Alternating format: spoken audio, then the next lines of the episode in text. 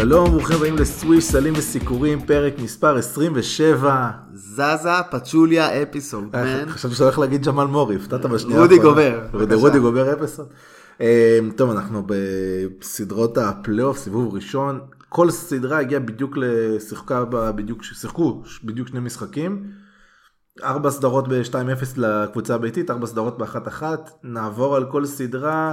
במקום להיכנס לעומק, כי זה באמת עברו רק שני משחקים וכבר עשינו את, ה... ניתוח, את הניתוח, כן? אז פשוט נלך לכל סדרה, נדבר עליה איזה שאלות גדולות כאלה שיש לנו, משהו נקודתי, ובהמשך כשהסדרות יתפסו איזשהו כיוון משמעותי, אז כבר ניכנס אליהם יותר לעומק, או כנראה בפרק הבא.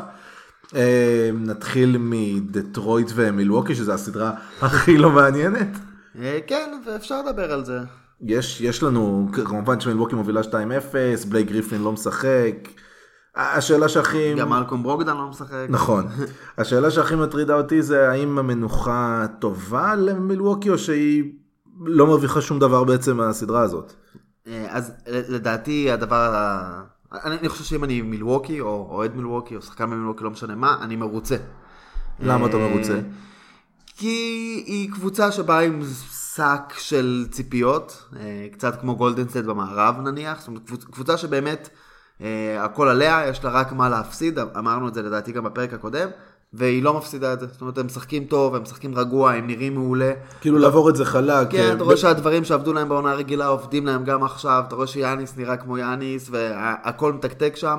המעבר הזה לפחות עד עכשיו מהעונה הרגילה לפלייאוף לא מורגש בכלל, וזה נראה כמו 4-0 קליל, אתה יודע, גם אם יאבדו משחק זה לא נורא. לא, בבלייק גריפין לא משחק אם לא יאבדו משחק. כן. אבל, אתה, בסוף אתה רואה שהם אה, נכנסו טוב לפלייאוף, וזה שווה גם לביטחון בהמשך, גם למנוחה ששחקנים יקבלו, הם- הם בסוף כן מחכים שמלקום ברוקדן יחזור, אה, וככל שיהיה להם יותר זמן לנוח ו... ולהירגע ולהתכונן כבר לסדרה הבאה, זה טוב להם. אז אני, אני, שוב, אם אני מילווקי, אני מאוד מאוד מאוד מרוצה מאיך שהפלייאוף הזה התחיל.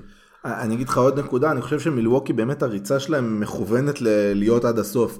כן. ואז זה אומר שהיא צריכה להזיע, ואתה יודע, ה-wear and tear, אבל לא, ב, לא ברמה הפיזית אפילו, ברמה המנטלית של להיכנס לכל סדרת פלייאוף, לריב שם, 4-2, 4-3, עניינים. זה, זה מוציא ממך הרבה, זה draining כזה, זה, זה שוחק אותך, ונראה לי שעצם זה שיש סדרה שהיא משייטת שם ל-4-0, 4-1 קליל, זה כל כך מקל.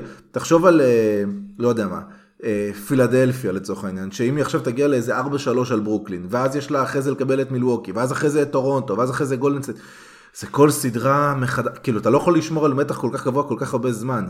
אה, ראינו את זה גם אצל קליבלנד שנה שעברה, כל סדרה במזרח הייתה כל כך מילווקי לדעתי מצטלבת עם בוסטון, נכון? גם מול מקום 4 או אינדיאנה. כן, אה, נכון, סליחה, טעות שלי. זהו, אבל בהיבט הזה דווקא...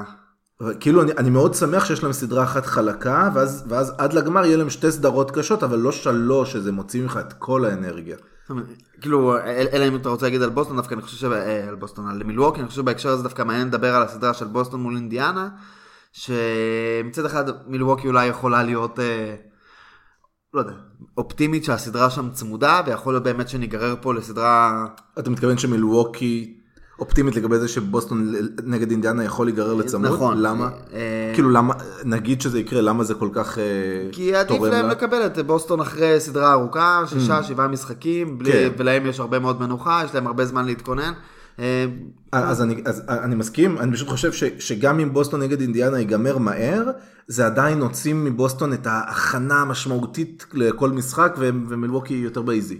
יכול להיות, אה, אבל קודם כל בוא נגיד, הסדרה מול דטרויט היא לא פקטור. לא פקטור. לשום סדרה שעתידה לבוא בשביל אה, מילווקי נכון. בפלייאוף הזה.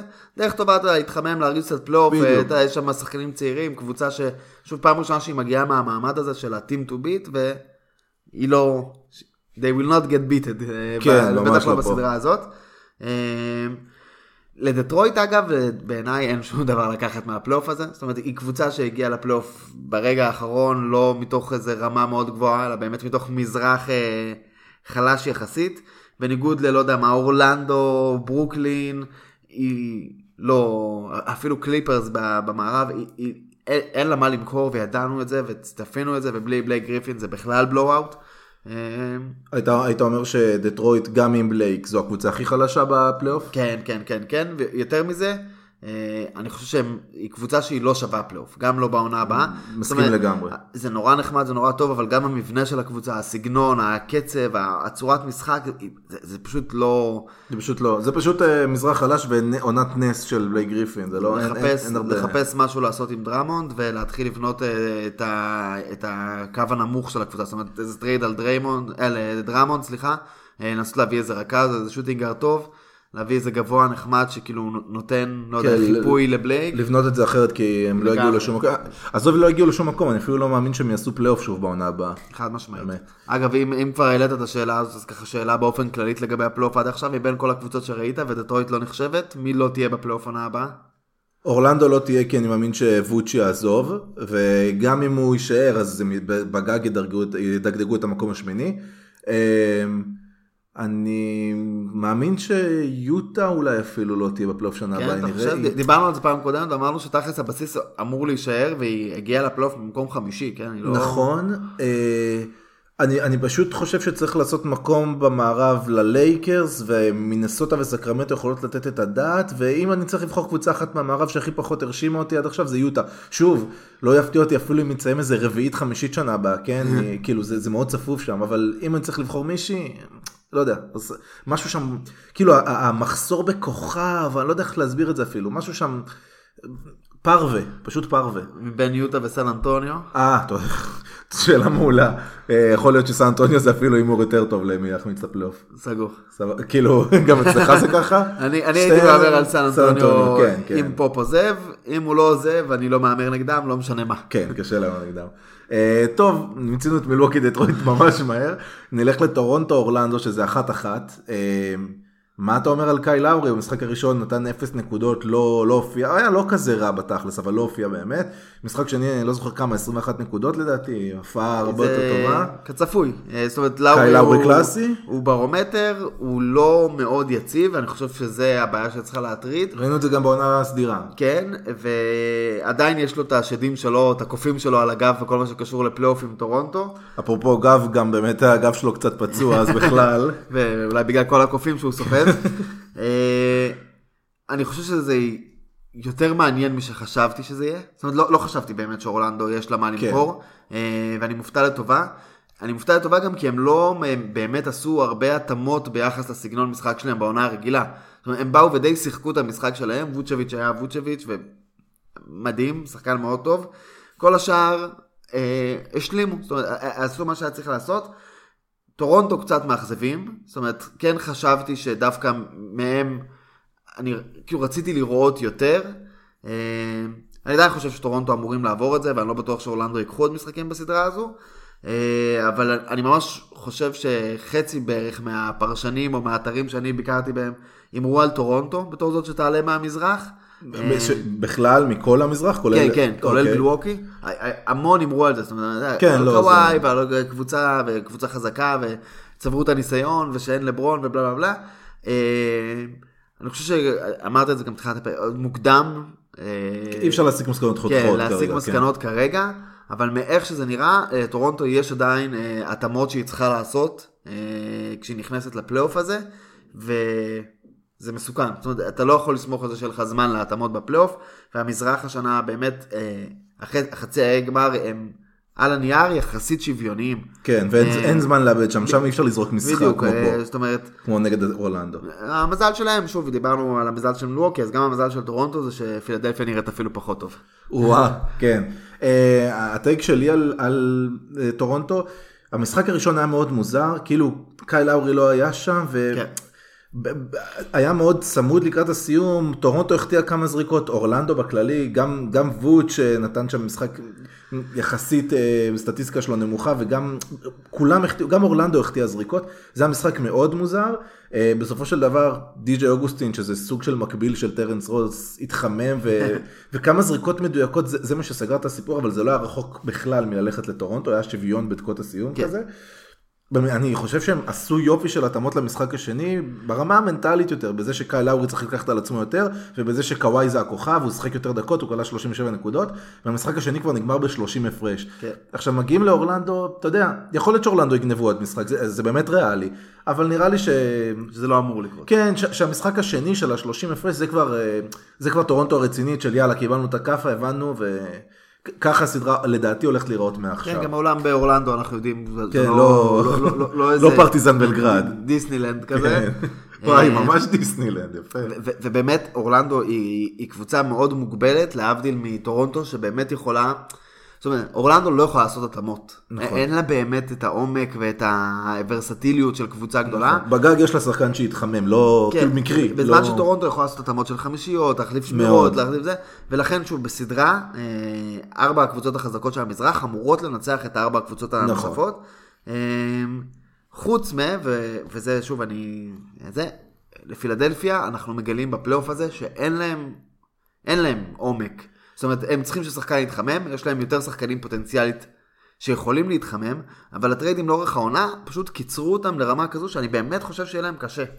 אוקיי, אז, אז, אז באמת... אני מקפיץ אותנו ככה כן, אז בכיף, אה, נפתח את נושא פילדלפיה ברוקלין שזה 1-1. אמ, תשמע, המשחק, גם פה המשחק הראשון של פילי היה מאוד מאכזב, והמשחק השני היה הרבה הרבה כן, יותר טוב.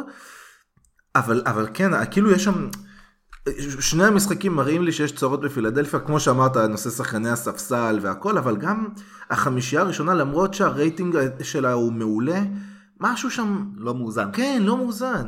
ובמשחק הראשון ראית שבטלר לקח על עצמו, נראה לי קלאסי קריירה של עצמו בפלייאוף, וכל השאר, טוביאס היה גרוע, ובן סימונס היה גרוע, וזה לא עבד. ונראה לי שב, שבטלר לא, אתה יודע, לאורך העונה אמרנו למה הוא לוקח על עצמו פחות. הוא לא יכול, הוא לא יכול להיות שם טוב, התפקיד שלו זה יותר להיות הגנתי וב, ולהתעורר בקלאץ'. כשהוא מנהל את המשחק, כשהמשחק עובר יותר מדי דרכו, אחרים נחבים, זה לא כן. עובד, אני לא יודע אפילו לתת את ההסבר המדויק, אבל זה לא עובד. כן, אני חושב שעד לפני אה, שלוש, ארבע, חמש שנים, לא עד לפני עידן גולדן סטייט נגיד, אה, היה איזושהי אמת מוחלטת שכולם האמינו וכולם ידעו, שאתה לא יכול לקחת אה, אה, אליפות, אתה לא יכול לנצח סדרות פלייאוף עם שלשות. זאת אומרת, תמיד בעונה הרגילה, קבוצות שהיו מאוד טובות משלוש, היית אומר, בפלייאוף זה לא ייכנס, אה, בפלייאוף אתה צריך עוד משהו. נכון. אה, ונראה שבהיבט הזה כאילו פילדלפיה בנויה לכדורסל של לפני חמש שנים. זאת אומרת, אין, אין להם שם את השחקן שייתן את השלושה, שוב ג'יי ג'יי רדיק אני מת עליו, כבודו במקומו מונח, אבל היא קבוצה שהיא היא לא מצליחה להשיג את הנקודות שלה בקלות, כשהיא מקבלת את, ה, את המבטים לסל. אני מסכים לגמרי. והזכרת קודם על, אה, על בן סימונס, בן סימונס הוא הרבה דברים, אבל אה, ככל שעובר הזמן הוא מתחיל להתגלות יותר ויותר כשחקן שקל לעצור אותו. כן. ק- קל לשים אותו בפינות שבהם היכולת שלו להשפיע על המשחק היא מאוד מאוד מאוד נמוכה. אה, ובעונה רגילה לאורך 82 משחקים אתה לא כל כך מרגיש את זה. בפלייאוף ששוב, אה, שמתכוננים כן, אליו. כל ש- חולשה שלך היא דבר שמאוד מאוד מאוד קל להבליט, אז אתה רואה שהוא גם בהתקפה, בהתקפה עומדת הוא נטל, באמת הוא, הוא קשה לשחק איתו בעמדת הרכז. אני, אני, אני אפילו אחדד את זה יותר מזה, הרבה מקרים הוא נותן את הכדור ואז הוא כאילו הולך לצד של המגרש, אתה יודע, אם הוא היה שחקן נורמלי, אז הוא היה עומד על קשת השלוש ומרווח דרך זה. מה שהוא עושה, הוא פשוט נכנס לצבע, מביא את השומר שלו לצבע, ואז הוא גם הורס לאמביט, אתה מבין? כן. הוא גם נותן את הכדור וגם בא להרוס בצד השני. אני, אני חושב, לא עובד מספיק אני טוב. חושב שיכול להיות מאוד מעניין, אני לא שאני חושב שברד בראון הוא, באמת קשה לי לראות אותו עושה את זה, אני חושב שהיה מאוד מעניין לראות בסדרה הזאת ניסיונות להשתמש בסימונס לא כרכז. זאת אומרת, לא ממש, כרכז. לשים אותו בעמדה 3, בעמדה 4, זאת אומרת, לעשות הרכבים שבהם הוא, מס... הוא נכנס אה, לליגה, אמנם כשחקן עם יכולת ניהול משחק מבריקה, אבל בעמדה הרשומה שלו היה בכלל פאור פורוורד, כאילו, אנחנו כזה נורא רגילים לראות אותו כרכז, יכול להיות שדווקא בהיבט הזה של חוסר גמישות, חוסר ורסטיליות, לעשות חמישיות עם טי.ג'יי מקונול כרכז נניח, או אפילו להזיז את באטלר לעמדת הרכז ולשים את סימונס בתוך הצבע, וככה באמת אומר, מראש אתה מוותר על הריווח, אבל לפחות אתה מקבל עוד מסה מתחת לצבע. אה, את האמת שמשחק הפוסט שלו לא רע בכלל, נכון, והוא נכון. גבוה ויש לו יתרונות פיזיים, מצד שני, אני, אני כן אוהב את השליטה בכדור ואת הראיית משחק שלו, שכאילו... כן, שינהל משחק מהפוסט לפעמים. אפילו יודע מה יכול? אפילו כמו שלברון היה מנהל משחק מהפוסט. אפ- אפילו רק בשביל לייצר איזושהי הפתעה לקבוצה השנייה, בשביל לבדוק אם יש לך נשק. אני מניח אה, שפילדלפיה אמורה לעבור את ברוקלין, אבל זה זמן טוב בשבילם להבין קצת איך הם מתמודדים עם קשיים, ולייצר עוד אה, ורסיות התקפיות. אני, אני ממש חושב שקבוצה כמו טורונטו, עם קילר הגנתי כמו קוואי, ופשוט קבוצה הגנתית מאוד טובה, כן, גם אה, גרין הוא לא... כן, אה, גרין, לא- סיאקם, לא פרייר כן. וסיאקם. אה, אה, פילדלפיה תצטרך אה, לאיים לפחות אה, במחשבה שיש לה עוד דברים עוד לעשות. כלים, כן, אני אה, מסכים. ואם סימונס לא פתאום יתחיל לזרוק שלשות, הדרך היחידה להפתיע אה, זה באמת לשים אותו יותר פנימה, ול- ולקוות שהקו האחורי המחליף אה, יהיה לו מה למכור. אני, אני מסכים. אה, נקודה לגבי ברוקלין, דיאנג'לו ראסל, משחק הראשון היה קצת חלש מחצית ראשונה, מחצית שנייה סיים, הוא זה שבעצם ניצח להם אולי. כן. משחק שני היה חלש, קלע עד עכשיו בסדרה רק 39%. בן סימונס שומר אותו טוב, זאת אומרת בהגנה בן סימונס כן מראה את היכולות שלו. ו... וזה נכון שבן סימונס אה, לפעמים מופיע ולפעמים לא, כן, היו לו הירדמויות במשחק כן. הראשון. אבל פשוט כשהוא לא מופיע, אז פילדלפיה נראית לי עוד יותר מוגבלת, ככה שלמרות חוסר הזריקה שלו, אני כן רוצה אותו על המגרש. באמת, כמו שאמרת, אני, אני מאוד מצטרף למחשבה הזאת, בין אם לשים אותו בפורוורד או בין לנסות איזשהו משהו אחר, פשוט חייבים לייצר עוד איזשהו כלי, וזה מחזיר אותי לנקודה שדיברנו עליה לפני הכניסה לפלייאוף, שפילדלפיה במקום לנצל את, את הזמן שיש לה להריץ כמה שיותר הרכבים, נתנה לאמביד לנוח, נתנה לזה לנוח, פשוט הגיעה לפלייאוף לא מספיק מוכנה בשלה ומחוברת. ובזמן הזה אגב אתה רואה את לנדרי שאמט, את הרוקי שהם... ממש, קליפרס איזה, אש. איזה זה- שחקן. ממש. איך הם ויתרו עליו? לא יאומן. לא איזה... לא יאומן. כאילו ויתרו עליו, אה, אני יכול להבין, כן, אבל כן, בשביל כן. חצי עונה של טוביאס האריס. כן. אה, נעבור לסדרה הבאה. יאללה. בוסטון אינדיאנה, הלילה בוסטון עלתה- עלתה ל-2-0, אינדיאנה הובילה ב-12 הפרש ברבע האחרון, דקה שתיים לסוף עדיין אינדיאנה הובילה בשתי הפרש, אבל בסופו של דבר, יפה, יפה, יפה. כן, בשתי הפרש, בשתי נקודות הפרש, ובסופו של דבר קיירי, אתה יודע, כל החצי מרחק שלו, קיירי, קיירי, לגמרי. משחק מדהים, גם טייטום היה מדהים. אה, אתה חושב שיש סיכוי פה לקאמבק?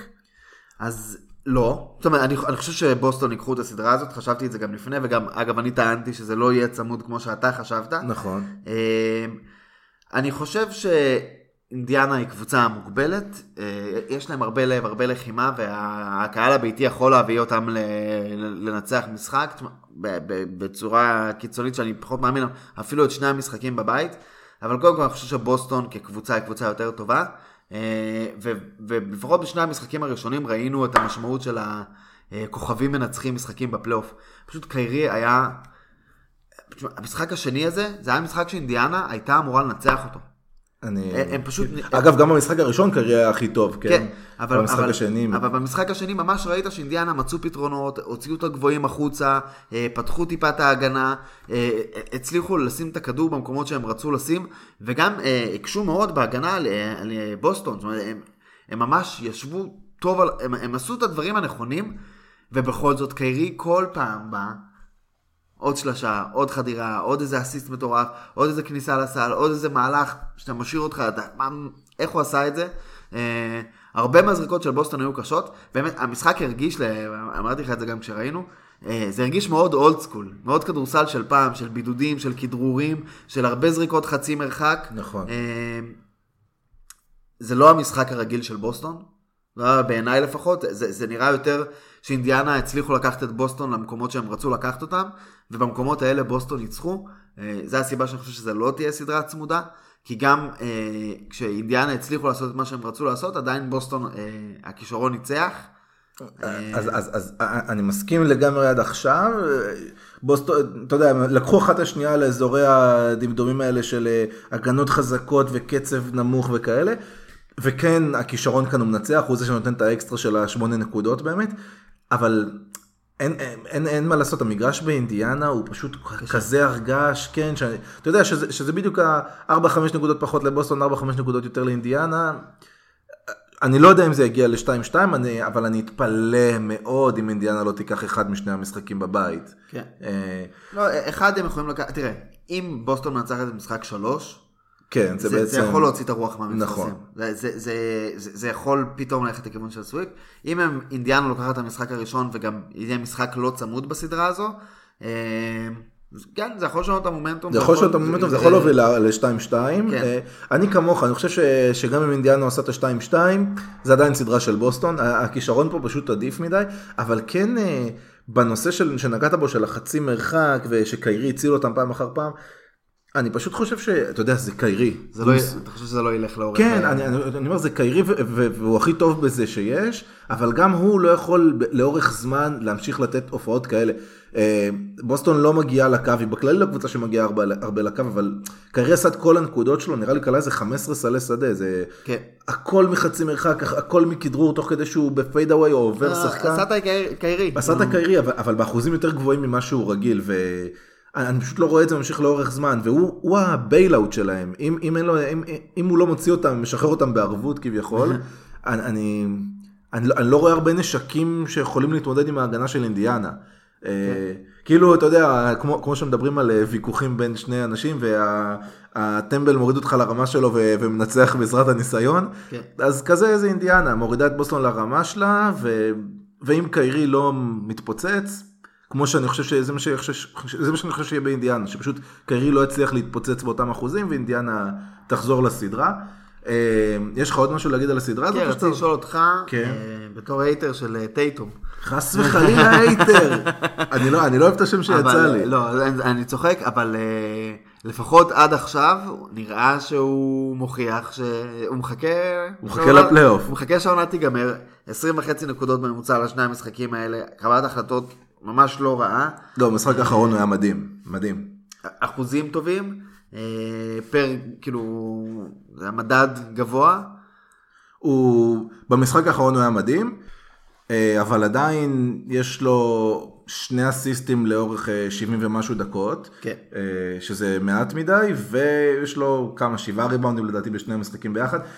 הוא נותן את התרומה שלו והוא גם בהגנה סבבה לגמרי, אין לי מילה רעה עליו, אני גם חושב שהוא באמת השחקן השני שלישי הכי טוב של בוסטון. והוא, והוא מתעלה על עצמו נכון לכרגע, אבל אה, א' מוקדם לשפוט, וב' זה עדיין לא משכנע אותי שהוא בין השלושים כן. הטובים בליגה, אני עדיין, לא באמת, אני עדיין שם אותו באזור השישים, ויכול להיות שהפלייאוף הזה יקדם אותו בעיניי לאזור ה-40 או משהו כזה, מאוד יכול להיות, אני אשמח לראות מה קורה בפלייאוף הזה, אני חושב שיש לו הרבה כישרון, אבל אני לא הולך לקפוץ על אה, משחק אחד טוב, ובאמת הוא היה אדיר בלילה. אני, אני חייב להגיד ש... ש- שרואים את הנתונים, זה נראה יותר טוב בעיניי, או קצת יותר טוב מאיך שזה נראה באמת, כי היו הרבה מאוד מהלכים שראית שהרמת גימור היא עוד לא שם. אה, זאת אומרת, הוא, אתה יודע, עושה מהלכים מדהימים, חודר לסל, מחטיא את הראשונה, ואז תופס את הריבאונד וקולע. כן. אה, זריקה שנראית לא טוב, אה, קופצת פעמיים, נכנסת. כן, אה, עדיין חסר לו קצת ליטוש.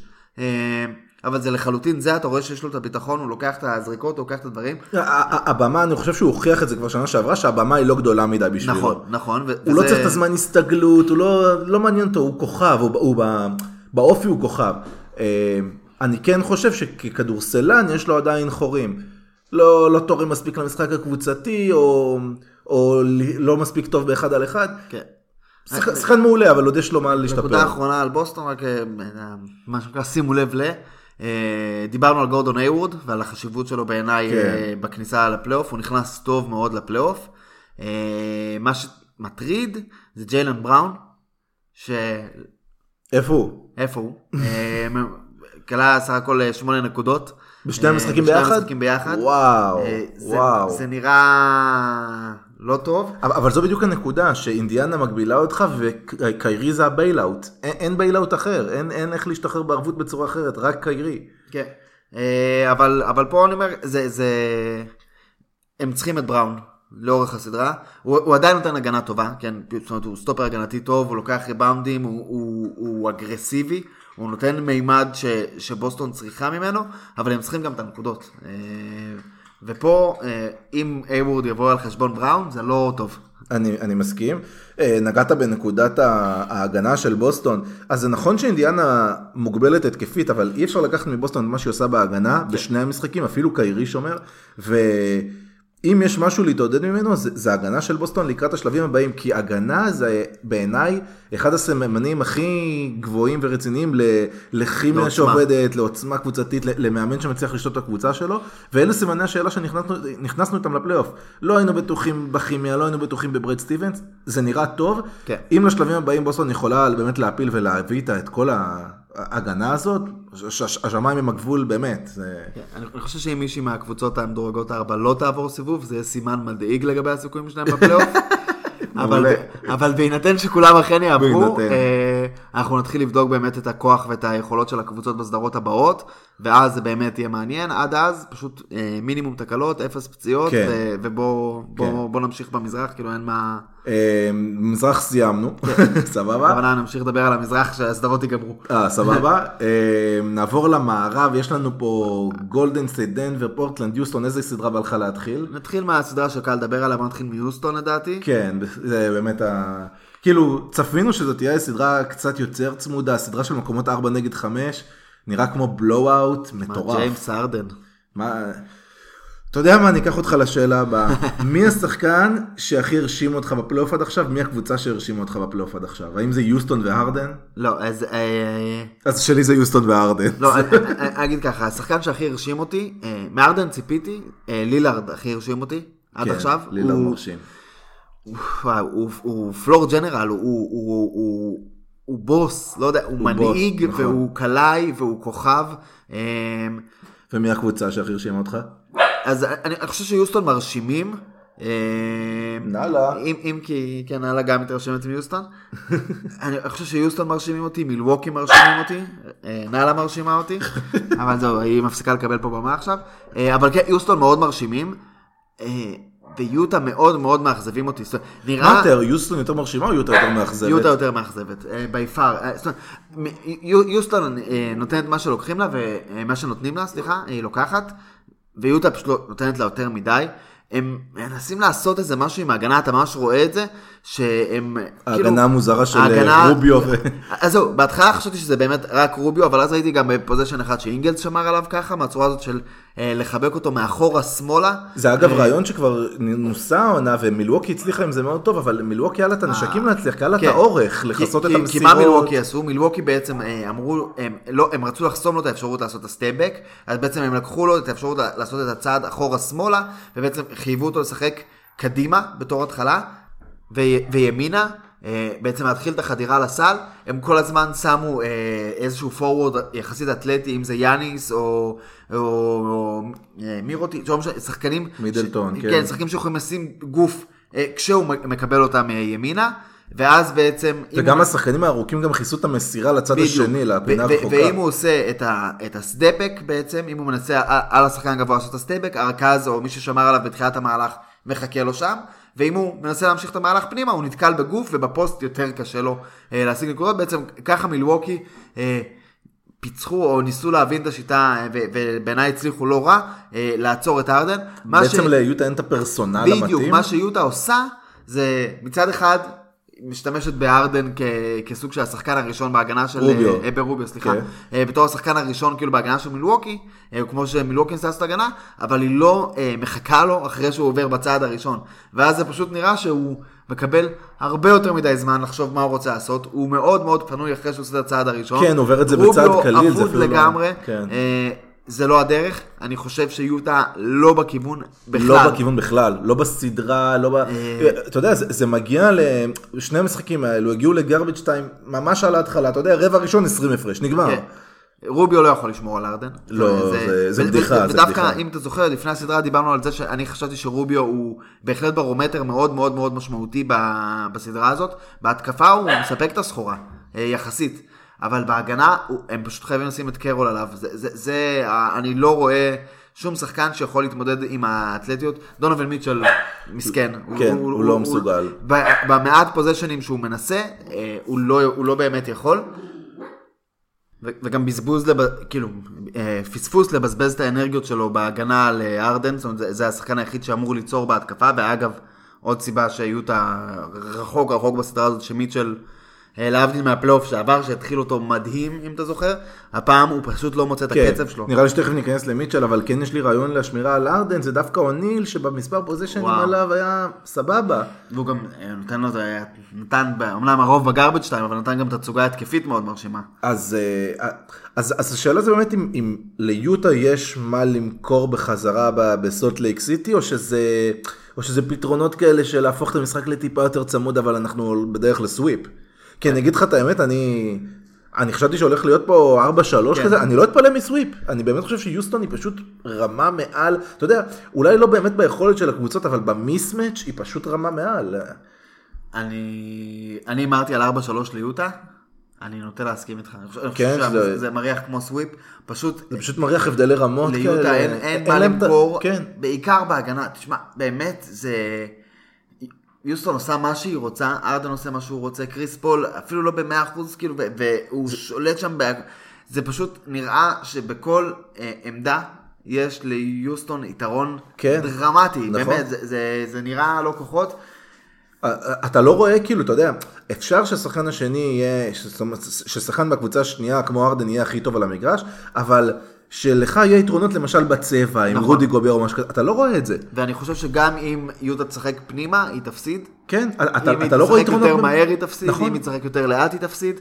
אה, יש איזה אה, משהו אה, בעולם האמנויות לחימה, תמיד מדברים על זה, יש אלמנט של קרקע ויש אלמנט של עמידה. ותמיד מדברים שהתבוסות הכי גדולות, הכי מוחצות, זה לא כשאתה יותר טוב בהרבה ממישהו אחד, בסגנון מסוים, והוא טוב ממך בסגנון האחר, אלא כשאתה ממש מעט מעט יותר טוב ממישהו בשני הסגנונות. אם אתה טיפה יותר טוב בקרקע, טיפה יותר טוב בעמידה, אין לו לאן לברוח, אין לו, אין לו אסטרטגית לאן לקחת את המשחק כדי להיות עדיף. כן. אז, אז אותו דבר פה, פשוט בכל מקום שיוטה מנסה ללכת אליו, יוסטון עדיפה, בין אם זה במעט, בין אם זה בהרבה. כן, פשוט, ב- בתחילת הסדרה באמת דיברנו על כמה ההגנה של יוטה טובה. אה, לאורך העונה באמת היה להם הם קבוצת הגנה מאוד טובה, אבל כרגע אני לא רואה איך הם פותרים את הבעיה שלהם עם ארדן. נכון, כי כמו לא שאמרנו, הם החליטו- מגנים קבוצתיים, הם לא. מגנים אישיים. בדיוק, והם לא החליטו אגב אם הם רוצים שארדן ינצח אותם וכל השאר לא, או, או, או לעצור את ארדן אה, בכל הכוח ולראות מה האחרים יכולים נכון. לעשות. זה נראה הם בין לא, לבין הם, וזה הם לא- לא החליטו מה הם עושים, ואני חושב שעכשיו זה כבר מאוחר מדי, כי כל הקבוצה, זה לא רק ארדן, כל הקבוצה, כל יוסטון, נכנסו טוב לפלייאוף הזה. בדיוק, לכולם כבר יש את הביטחון והקבוצה נראה שוט... נראית שוטפת. אה, נראה לך, לא יודע, כדי שיוטה תנצח, היא גם צריכה עכשיו לנצח את שני המשחקים הביתיים, וגם לנצח לפחות עוד אחד ביוסטון, אני פשוט לא רואה אותה מנצחת ביוסטון, לא, לא רואה את זה קורה. שוב, לא רואה... אם, אם, אם יוטה עכשיו בטעות לוקחת את שני המשחקים בבית, זו סדרה אחרת, כן? זה עניין של ביטחון, אבל אני באמת, אני באמת חושב, אני לא רואה אותם רואה מנצחים זה. משחק אחד בסדרה הזאת, הם, הם נראים מאוד מאוד וואלה. לא טוב. אני לא, אתה אני לא אוהב אה, לקבור אה, זה, כן. ו, ויש להם עכשיו את הזמן לעשות את ההתאמות, ולשתי הקבוצות יש עכשיו טיסה, אה, ואתה יודע, סניידר, הוא כן הוכיח את עצמו כמאמן לא רע, אבל אה, פשוט... הבעיות, אני- אה, אני גדולות לא- מדי, כן. ארדן הוא, הוא גדול עליהם. תשמע, מרשים. כן. אה, רצינו לדבר על דונובין מיטשל, רצית לזרוק עליו איזה מילה מאכזב? כן, כן, כמו כל יוטה, אבל בפלייאוף שעבר הוא התחיל מאוד מאוד טוב, נכון. יוטה התחילו מאוד מאוד טוב, ובאמת, באותה, באותו זמן, אנחנו בסוף הזיכרון שלנו מהפלייאוף של, אה, של העונה שעברה זה כמה טייטום היה רוקי מרשים, אבל גם מיטשל, מיטשל היה, נ- נתן כן. פלייאוף מאוד מאוד טוב, מאוד מבטיח. בסדרה הראשונה נגד אה, אוקלאומה היה אחלה, ממש. העונה, את העונה הזאת הוא פתח יחסית לאט, כמו כל יוטה, ולקראת הסוף הוא הלך ותפס קצב. אני, אני באמת חשבתי שהולך להיות פה, לפחות באחד משני המשחקים האלה, שהולך להיות איזה שוט-אאוט או איזה תחרות קליעות בינו לבין ארדן. באמת האמנתי שיהיה איזה משחק ששניהם יגיעו ל-50. ארדן באזור הזה, אה, ומיטשל לא כל כך. נכון.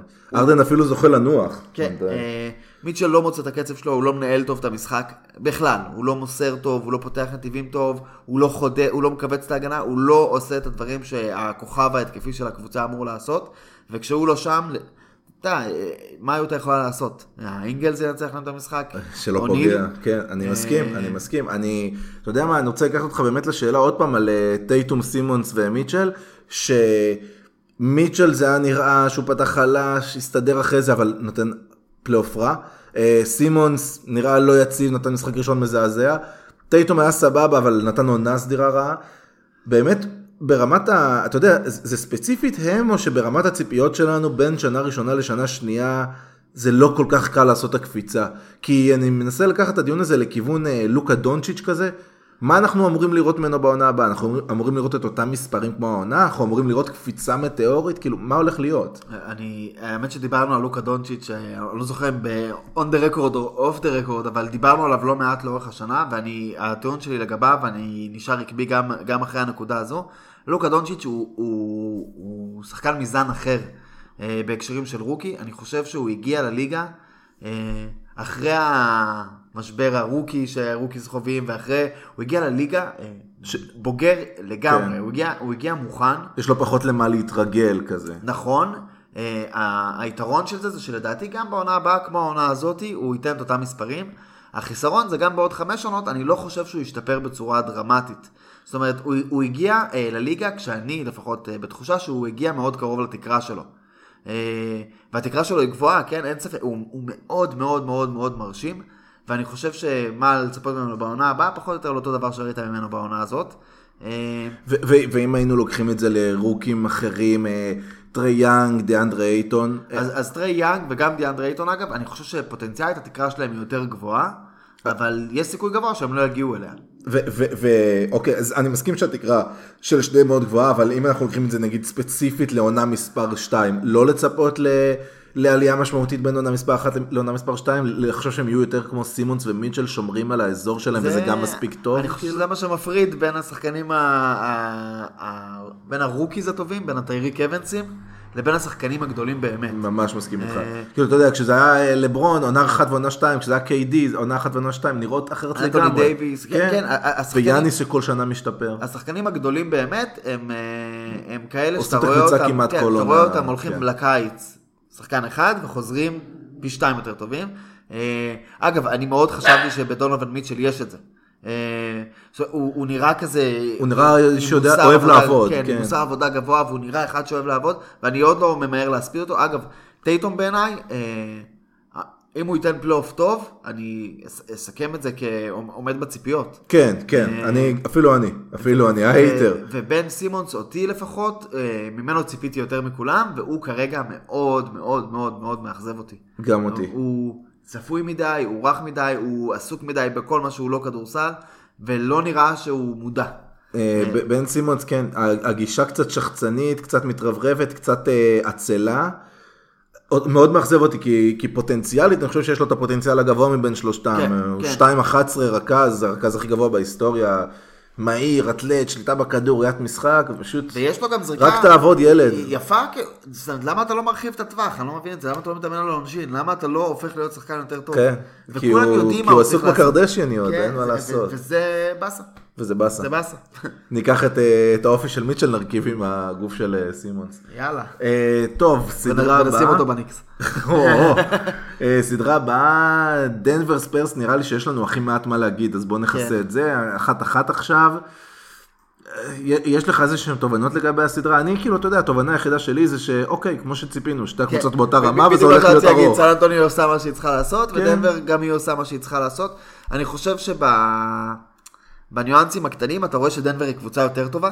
וסן אנטוניו קצת יותר מנוסה. כן. אז אה, זה- ו- ואני חושב, אה, אני חושב שדנבר אמורה לקחת את הסדרה הזאת. אה, ואתה עדיין רואה את זה, נראה לי ששנינו דיברנו על אזור הסדרה הארוכה 4-3 כן, כזה. כן, אתה- אני, אני, אני חושב שזה, זה- אני עדיין מרגיש ככה. אני גם. אגב, גם כל אותם דברים קטנים שדיברנו עליהם, ממש, אה, אתה יודע, נזכר, אה, ראיתי קצת אה, מהסדרה הזאת, מהמשחקים שהיו עד עכשיו, וממש הדברים שאמרנו שג'מאל מארי הוא, ה X factor, זה- הוא נכון, זה שצריך שדרק ווייט. עוצר אותו, אז דנבר ראה, כשהוא מתפוצץ, דנבר נראית סבבה. משחק אש. שלם, אה, ווייט עצר אותו, וברבע. האחרון פתאום הוא התפוצץ. דיברנו על הנטייה של אה, דה רוזן לברוח מהזריקות הנכונות ולברוח לשלוש, במשחק הראשון ממש ראית את זה, כאילו, אחד לאחד הוא פשוט לקח את הזריקות שהוא לא אמור לקחת. אה, ראיתי בדיוק איזה נתון בטוויטר על, על בחירת, על השוט צ'ארט של, של סן אנטוניו, פשוט לקחו זריקות או קשות או רעות או כן. לא, לא מספריות ו, ופשוט כלאו אותן, זה הסתדר. אה, אבל אתה יודע, עכשיו הסדרה תגיע לסן אנטוניו, אנחנו הולכים לראות שם איזשהו גיהנום, כמו שדיברנו. לראות את הטלפים. זהו, אנחנו הולכים לראות אה, פרטיזן בלגרד והכוכב האדום, או ש... או שדנבר מוציאה משם משחק וחוזרת באיזה 2-2 כזה הביתה. אה, אני חושב, אני חושב שזה מבחן מאוד מאוד מאוד גדול לדנבר, אה, כי, כי היא יכולה לנצח משחקים גם בסן אנטוניו. אני אפילו לא אופתע אם מתנצח פעמיים, זה, פשוט נראה לי גם בבית, גם בחוץ, 50-50, הסדרה הזאת כל כן, כך... כן, אני, באמת חושב שדנבר אה, הגיעה לסדרה הזאת עם, יות- עם יותר כישרון, אה, וקבוצה לא פחות טובה, אה, זאת אומרת, כמכלול, זאת אומרת, ביכולת שלה להוציא כקבוצה הרבה, גם אם לא הולך לשחקנים ספציפיים, אבל, אבל אני חושב באמת שזה... הם, הם, הם חווים חבלי לידה של קבוצה צעירה, קבוצה נאיבית, קבוצה שעוד אה, לומדת מה זה פלייאוף לעומת מה זה, מה זה עונה רגילה, ואתה יודע, בסוף פופוביץ' הוא, הוא זה שמעביר את הקורסים במה זה פלייאוף, כן? אני, אני מסכים, כן אני רוצה לציין לטובה את מייק מלון, שאם אה, ראית, מה שקרה, הרי אמרנו שג'מאל מורי שלושה רבעים ראשונים היה מזעזע, כן, ברבע האחרון. כן בדיוק, ברבע האחרון התפוצץ ומייק מלון אמר שג'מאל מורי נראה לו חסר ביטחון, והוא פשוט החליט להשאיר אותו על המגרש, אמר לו, תקשיב ילד, אני אוהב איך שאתה משחק, אני מאמין בך, אני בוטח בך, אתה נשאר על המגרש עד הסוף. ת- ת- תהנה, פשוט תהנה מהמשחק, וזה מה שגרם לג'מאל מורי לשינוי, ואתה יודע, אני... בדיוק אני- כמו מה שמאמנים בארץ עושים. אחד לאחד. וואו, זה, זה, ככה צריך. ככה צריך. זה קבוצה צעירה וככה אתה בונה legacy. וזה חתיכת הימור, זה חתיכת הימור בסדרת פלייאוף, ו- ומה זה ההימור הזה השתלם לו, לא רק שהשתלם לו, הוא הרוויח אותו לכל הסדרה. חד משמעית. הרוויח אותו לכל הסדרה, הרוויח את האמון של השחקנים. נכון. ושחקן. עונה, איזה עונה ג'מאל מורי שלישית? שחקן כן. עונה שלישית, צריך, צריך את זה, צריך את הביטחון, עדיין נופל לרגעים של חוסר ביטחון, פלייאוף ראשון, והוא צריך את זה, וזה היה בול במקום. כל הכבוד, באמת, באמת. אני מבסוט על דנבר מאוד מאוד, ווואלה, באמת, סדרה כמו שקיווינו שתהיה. כן. אמנם הכדורסל הוא לא הכי מבריק נכון, נגיד, אבל היא צמודה, בשני המשחקים הייתה צמודה. אגב, במשחק הראשון דנבר מאוד יכלה לנצח שם, גם שם היה שוויון 2, 3, 4 דקות לסוף. זה- אני חושב שבכל משחק, אני לא חושב שאנחנו הולכים לראות פה בלואו-אוטים, לא יהיה פה עכשיו 20-30 הפרש פתאום. לא, לא.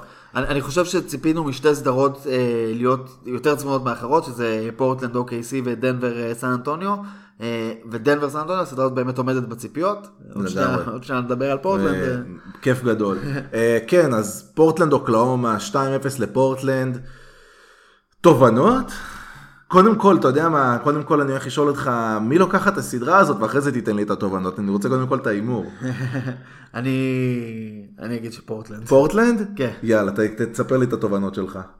אז, אז קודם כל, אני חושב שהדבר לפחות שאני חושב שהיה הכי משמעותי בשני המשחקים האלה זה פול ג'ורג'. היעדר פול ג'ורג' במשחק הראשון, כן, אה, באופן כללי, אני, אני חושב ש... OKC צריכה את פול ג'ורג'. הם חייבים אותו, הם חייבים אותו בשיאו. אה, חייבים את MVP ג'י, לא יכולים להסתפק בפול ג'ורג' של ה-25-2-2.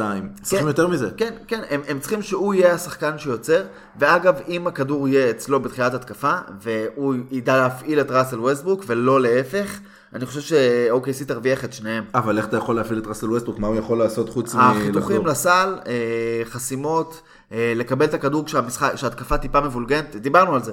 ל- ל- לרס קשה מאוד ליצור. אה, במגרש. כן, במשחק עומד. כן. ומה הוא לא, צריך? אני מסכים עם זה לגמרי, אני פשוט לא רואה איך- מישהו יכול לייצר לא, בגלל שאין לו כליאה. כן, כן, לא, הכוונה שלי היא, תבלגן טיפה את המשחק, תכניס כדור פנימה, ואז תוציא אותו החוצה לרס, ואז שהוא יתחיל את המהלכים שלו, את החיתוכים, אה, את אוקיי. את הריצה. סבבה. אם הוא השחקן שמעביר את הכדור את החצי, והמשחק עומד, אם הוא הכוונה ראסל, אה, קשה לו נורא, הוא גם מקבל החלטות לא כן. טוב. אגב, אה, הוא מאוד, צריך שההגנה מאוד- תהיה מבולגנת טיפה מאוד בלט בשביל לנצל. בשני המשחקים בעיניי, שכש-OKC הלכה פנימה, זה עבד לה יותר טוב. זאת אומרת שהם דחפו את הכדור פנימה, גם סטיבן אדמס, אתה יודע, אם- אה, קנטר הוא לא, הוא הרבה דברים, שחקן הגנה טוב, זה לא אחד מהם. כן. אה, ו- וראית ש- שפורטלנד קצת אה, התקשו. אה, גם נואל פתאום אה, נתן מהלכים ונתן דברים, זאת אומרת, אה, כשאוקיסי דחפו את הכדור פנימה, זה היה נראה יותר טוב. כשזה היה משחק של גארדים מול גארדים, אה, פורטלנד אכלה אותם בלי מלח. אז פה בדיוק הנקודה המעניינת, כי אמרנו בתחילת הסדרה שיש איזשהו דמיון בין שתי הקבוצות, שזה שני גארדים מעולים, גבוה סבבה שהוא בחוץ אצל פורטלנד והוא פעיל אצל OKC, והרבה סגל משלים די דומה בשתי הקבוצות, אני כמובן חושב, חושב שיש יתרון לפורטלנד, אבל, אבל, אבל ברמת העיקרון זה שני ספקי נקודות עיקריים. ובעצם בר... מבחינת הרמה של השחקנים לא היה לי ספק שווסטברוק ופול ג'ורג' זה גדול מסי.ג'יי ומדיים. חשבתי שעל הסגל המשלים או על הביתיות יכולה ליפול פה סדרה לכיוון פורטלנד. לא חשבתי שסי.ג'יי ודיים ינצחו את הדו-קרב הישיר בין פול ג'ורג' לווסטברוק. אז יש כמובן את התירוץ הזה שפול ג'ורג' פצוע, לא יודע עד כמה זה מדויק ועד כמה זה ישפיע בהמשך. אה, אבל יש את נושא ראסל ווסטברוק ש... תשמע, דמיאן לילארד לדעתך יותר טוב ממנו? עד כה בסדרה בטח. פשוט לא יאומן, בסדרה, כאילו, הש... אוקיי, אני אשאל כזה דבר. במשחק הראשון בסדרה ווסטברוק היה מעולה, לדעתי אפילו סיים עם איזה טריפל דאבל ואחוזים סבבה. מפתיע. כן. אה, ובמשחק השני הוא פשוט חירב. ואז כשמסתכלים על ממוצעים אז אתה רואה ואומר שווסטברוק היה רע. אבל השאלה, השאלה זה אם ווסטברוק, אתה יודע, נתן את המשחק האחד שהוא מחרב כמו בכל סדרה, או שבאמת דמיאן פשוט עדיף. בסדרה לפחות, כאילו, אתה יודע, לאורך זמן. אני, אני חושב ששנינו נסכים שלילארד הוא יותר טוב מאיך שהליגה או השחקנים האחרים מתייחסים אליו. אה, אפשר לקרוא לזה underrated, אבל אני חושב שזה קצת מפספס את הנקודה. אני חושב שלילארד הוא שחקן באמת מאוד מאוד מאוד טוב, אה, שמוביל את הקבוצה שלו שנה אחרי שנה למקומות שמפתיעים את כולנו, מקום שלישי אה, מקום שלישי במערב, שנתיים ברצף, כן.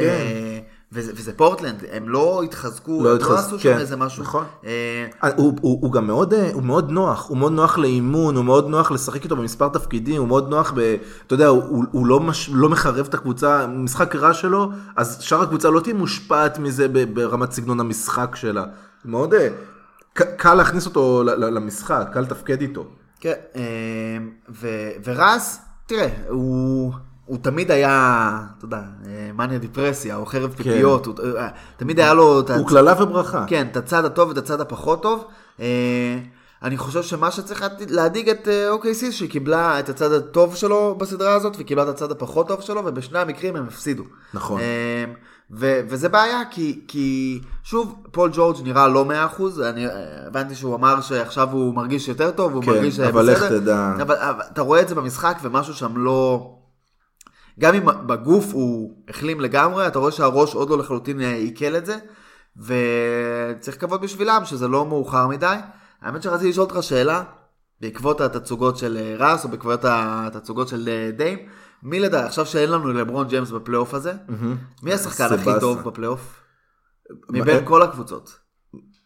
ארדן ויאניס וסטף. כן? ארדן, זה- יאניס וסטף. זאת אומרת, אתה- חושב שגם השחקנים של העונה הרגילה, נגיד לילארד בעיניך לא נותן פלייאוף עד עכשיו, שאתה אומר, אוקיי, יכול להיות שיש, או קיירי, לא. כן, אתה- ק- קיירי נותן פלייאוף מדהים, אבל אה, יש לו מספיק חסרונות בשביל שהוא ייחשב סוף הטופ 10 ולא טופ 3. ולילארד לא ברמה של הטופ אני אגיד 10. בעיניי. בממוצעי נקודות בפלייאוף, אה, בכל הזמנים, כן. כן, לברון ג'יימס במקום הרביעי, עם אה, כמעט 29 נקודות בממוצע. אה, ג'ורדן, אגב, אם טעית, הראשון, היחיד עם מעל 30 נקודות, עם כמעט 34 נקודות בממוצע למשחק. אה, במקום החמישי, היסטורית, קווין דורנט. לא, אין ספק שקמי דורנט הוא אחד השחקנים הכי טובים בפלייאוף הזה, אבל אני חושב שהוא נותן כרגע, גם בעונה הסדירה, גם בפלייאוף, הוא עדיין טוב, אני חושב שהוא חצי צעד, רבע צעד, במקום- פחות במקום הש- מיאניס וארדן. במקום. השמיני, סטף, כן, 26 סטף. סטף מדהים. האחוזי טרו שוטינג שלו בשני המשחקים האחרונים, במקום 90 ה-13, ומשהו. כן? ראסל ווסטברוק. כן, אבל זה נקודות, אתה יודע, נקודות זה לא מכניס בפנים אחוזים, זה לא מכניס בפנים ניצחונות, זה לא במקום מכניס אסיסטים. ה-23, דמיאן לילארד. אה, צמוד צמוד צמוד לקיירי ארווינג. אני צריך לגלול אה, זה- הרבה זה- הרבה הרבה למטה עד למקום ה-38 עם 22 נקודות בשביל להגיע לג'יימס ארדן. אה, זה לא רלוונטי, ג'יימס ארדן התחיל את הקריירה במקום אחר. זה, כן. אם, אם תסתכל על השלוש העונות האחרונות אז תראה נתונים שונים לגמרי, אה, זה לא רלוונטי, הפריחה שלו הייתה מאוחרת. כן, אז אה, אתה- אפשר גם להסתכל על יאניס שהוא לא ברשימה הזאת, אבל ברור שהוא יותר טוב פה מחצי מהם. כן, זה, אבל זו שאלה, כי, כי בסוף אתה רוצה, ש, אתה רוצה להבין מי השחקן שבפלייאוף ייתן לך נקודות. עכשיו אני מסכים. אה, אני לא ארדן חושב שזה אולי- עובד ככה. ארדן אולי יתחיל את הקריירה שלו במקום פחות בולט, פחות משמעותי, אבל זה היה אותו מקום שרס התחיל בו את הקריירה שלו, כן? לא, בסדר, אבל רס התחיל, רס, ברגע שהם נכנסו לפלייאוף, רס כבר נתן את הנקודות שלו, וארדן עדיין היה שחקן שישי, ובעונה ש, שרס נשאר לבד, אה, והם הפסידו אגב לאותה יוסטון 4-1 בסיבוב הראשון לפני שנתיים, אז רס נתן שם הופעות של 50 נקודות ו-40 נקודות והירו בול.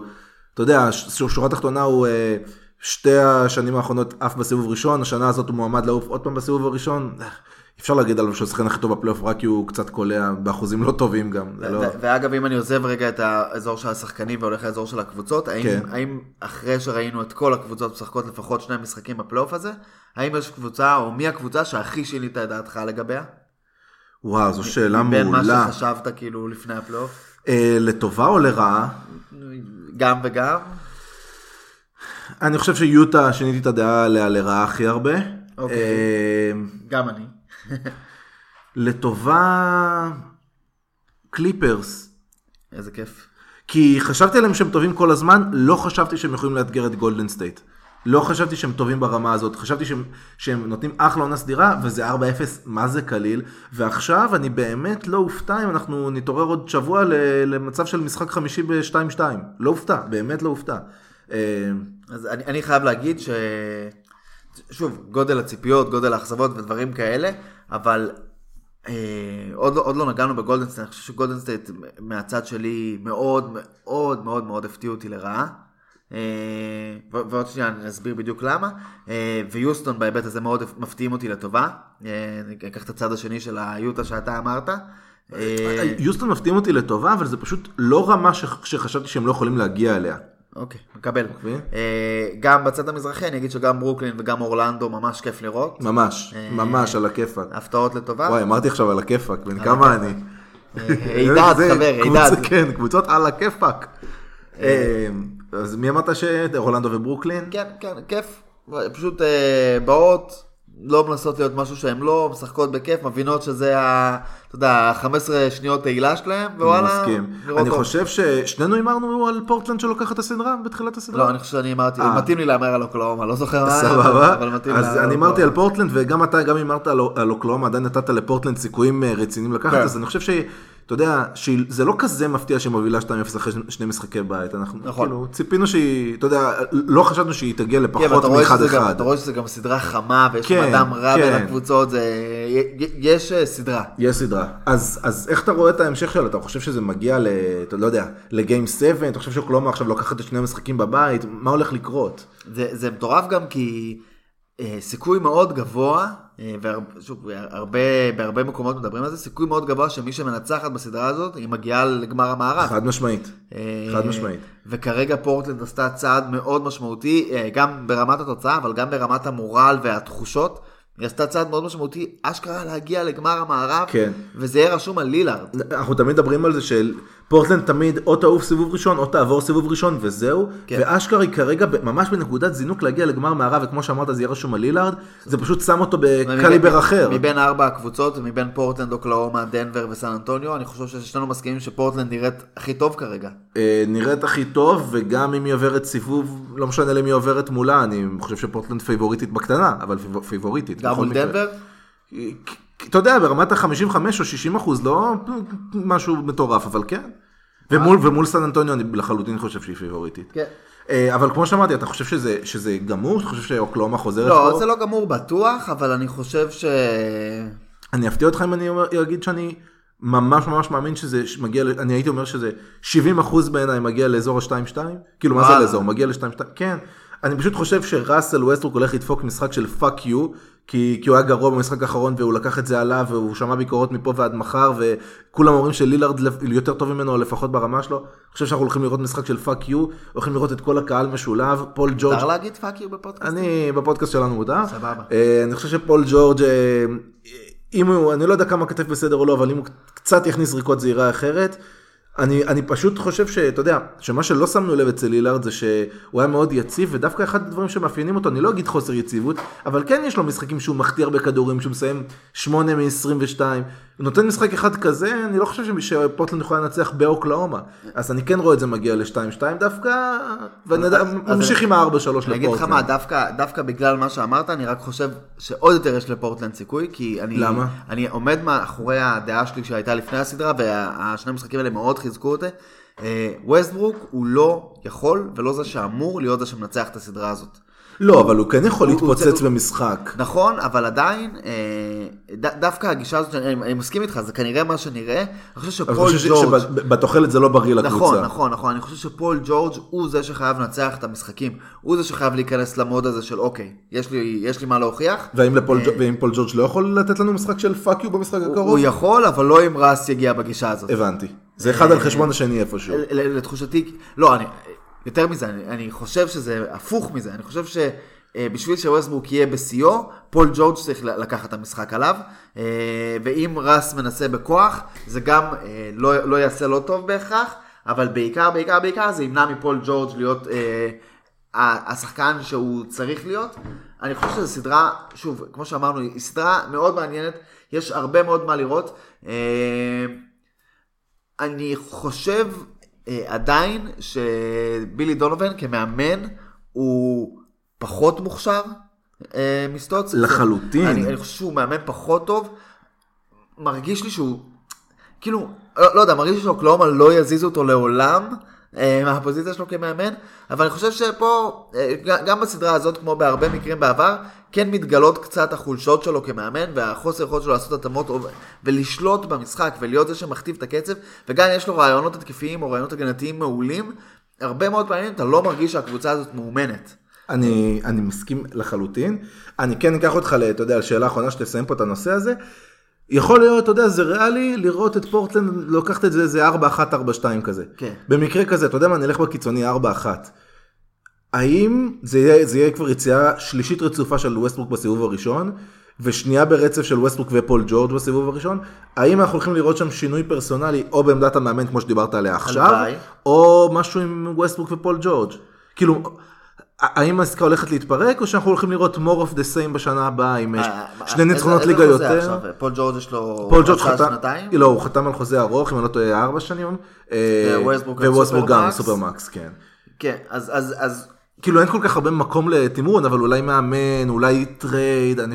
השאלה אם מפרקים את זה, או שהולכים לעוד עונה, שמנסים לעשות בה 50 ניצחונות ומגיעים אולי, ועפים סיבוב ראשון שני. אז אה, תראה, קודם כל אני אגיד, אה, אנחנו מקדימים את המאוחר כמובן, כן, אבל כן, הם אנחנו- משחקים אנחנו ב what מקדימים if. את המאוחר, אבל בסוף העונה שעברה, בסוף הפלייאוף של העונה שעברה, אה, OKC יצאו עם תחושה שכאילו, אתה יודע, לא הוגן, או רימו אותנו, הם הם יצאו בתחושה שהפוטנציאל היה הרבה יותר גבוה, הם נכון, יכולים להשיג הרבה בול. יותר, וזה היה כזה עניין של, אוקיי, חוסר כימיה עדיין, או, או משהו שנבנה בין ג'ורג' לבין ווסטברוק, ו... פשלה בסדרה מסוימת, כן, היה, ברור. היה, היה איזושהי תחושה שזה לא, לא, לא ראיתם באמת את מה שאנחנו יכולים להיות. נכון. השנה, אה, איך שלא ייגמר הפלייאוף, זאת לא תהיה התחושה. עם כל הכבוד לפציעה של פול ג'ורג', עם כל הכבוד להכל, אה, התחושה לגבי השנה, ש... הייתה שראינו את הניצוצות של כן של הקבוצה הגדולה כן, יותר. ש- ש-OKC, מה שאנחנו רואים עכשיו, זה מה שאנחנו אמורים לראות. זאת, זאת הקבוצה.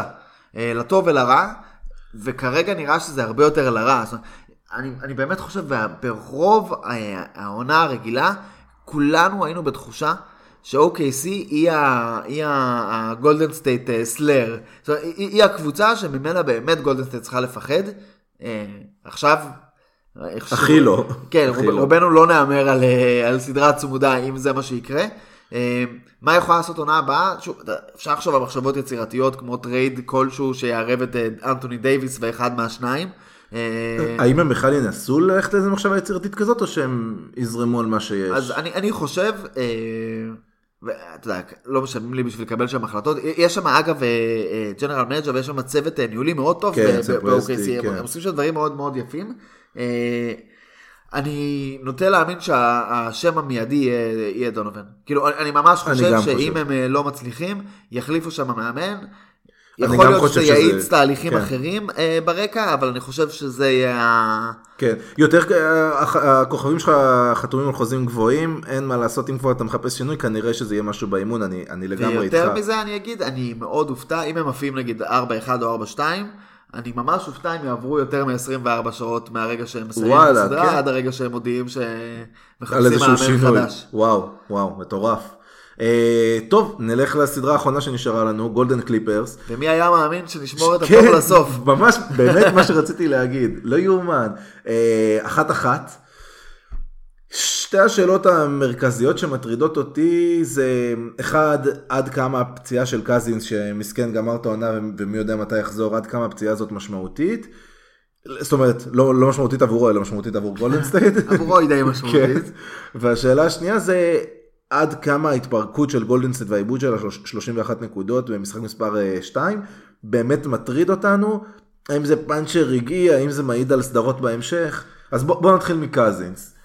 עד כמה קזינס באמת מטריד אותנו? עד, עד כמה גולדן סטייט מאבדת פה חלק משמעותי? אני, אני, התשובה התשובה הזאת מתחלקת לכל כך הרבה מישורים. אז אה, יאללה, רוץ, רוץ עם איזה מישור שאתה רוצה. כן, אני, אני אגיד, קודם קודם כל שמעתי את, אה, אמרתי לך גם קודם, שמעתי את ריצ'רד ג'פרסון אה, מדבר בלואו פוסט, בפודקאסט של זאק לוב, וממש ממש ממש אהבתי את מה שהוא אמר. אה, ומה שהוא אמר בגדול זה ככה, לרוב הקבוצות הטובות בפלייאוף, יש איזשהו גרעין שהוא irreplaceable. זאת אומרת, גרעין שאתה לא רוצה שיקרה לו משהו. ברור שככל שהקבוצה יותר טובה, הגרעין הזה הוא על פניו רחב יותר. זאת אומרת, ברור לך שבמילווקי, אם קורה משהו ליאניס, זה הסוף. אה, וברור לך שביוסטון, אם קורה משהו לקריס פול או לארדן, כנראה לארדן, אבל גם שנה שעברה ראינו את זה גם עם קריס פול, זה מכה מאוד מאוד קשה. קזינס הוא לא חלק מהגרעין של גולדן סטייט. ולכן על פניו זה לא, זה לא מכה, זאת אומרת, זה לא שהם איבדו את הסיכויים שלהם לזכות באליפות. כן. בתור התחלה. מה כן? אני חושב ש... וגם זה מה שג'פרסון דיבר עליו לא מעט באותו רעיון. הוא אמר שבסוף סדרות פלייאוף הם כמו משחק שח, וכל חלק הוא חשוב. זאת אומרת, קזינס הוא חתיכה מאוד מאוד מאוד חשובה ביכולת של, אה, של גולדן סטייט לעשות התאמות ולפתור סיטואציות מסוימות שהיא עוד יכולה לפגוש בפלייאוף הזה. אה, הוא דיבר על סנטרים כמו ג'ואל אמביד, כמו אל אורפורד, אה, כמו ברוק לופז אולי, זאת אומרת סנטרים מאוד מאוד דומיננטיים, מאוד מאוד משמעותיים, שהיית רוצה שמצד אחד יהיה לך את היכולת להקשות עליהם בהגנה, ומצד אחד, ומצד שני, לתקוף אותם. כן, לתקוף בדיוק, אה, אה, ובעצם לייצר לקבוצות השניות צורך לעשות התאמות. זאת אומרת, לא לאורך סדרה שלמה להשתמש בו, אבל לא, במשחק נתון או ב-stretch אה, מסוים לאורך סדרה, בכמה דקות פה, כמה דקות שם, קזינס הוא... הוא משהו שאין עוד כמוהו לגולדן סטייט. נכון, אין, אין, אין לה עוד משחק פנים, אין לה עוד משחק בצבע, בטח אין לה אה, שחקן גבוה וחזק שיכול לצאת החוצה ולקלוע שלשות, לא בל, לא לוני, לא אף אחד מהחבר'ה. נכון. אה, בוגוט שחקן הגנה מעולה, אבל הוא לא עושה כלום בהתקפה. אז הם כן מאבדים פה משהו, אז זה יפריע לסדרה מול הקליפרס? נראה לי לא, תלוש, נכון? אז, אז, אז הסדרה מול הקליפרס, כאמור, זה לא מאוד אמור להפריע. אה, לאורך הפלייאוף זה יכול להפריע.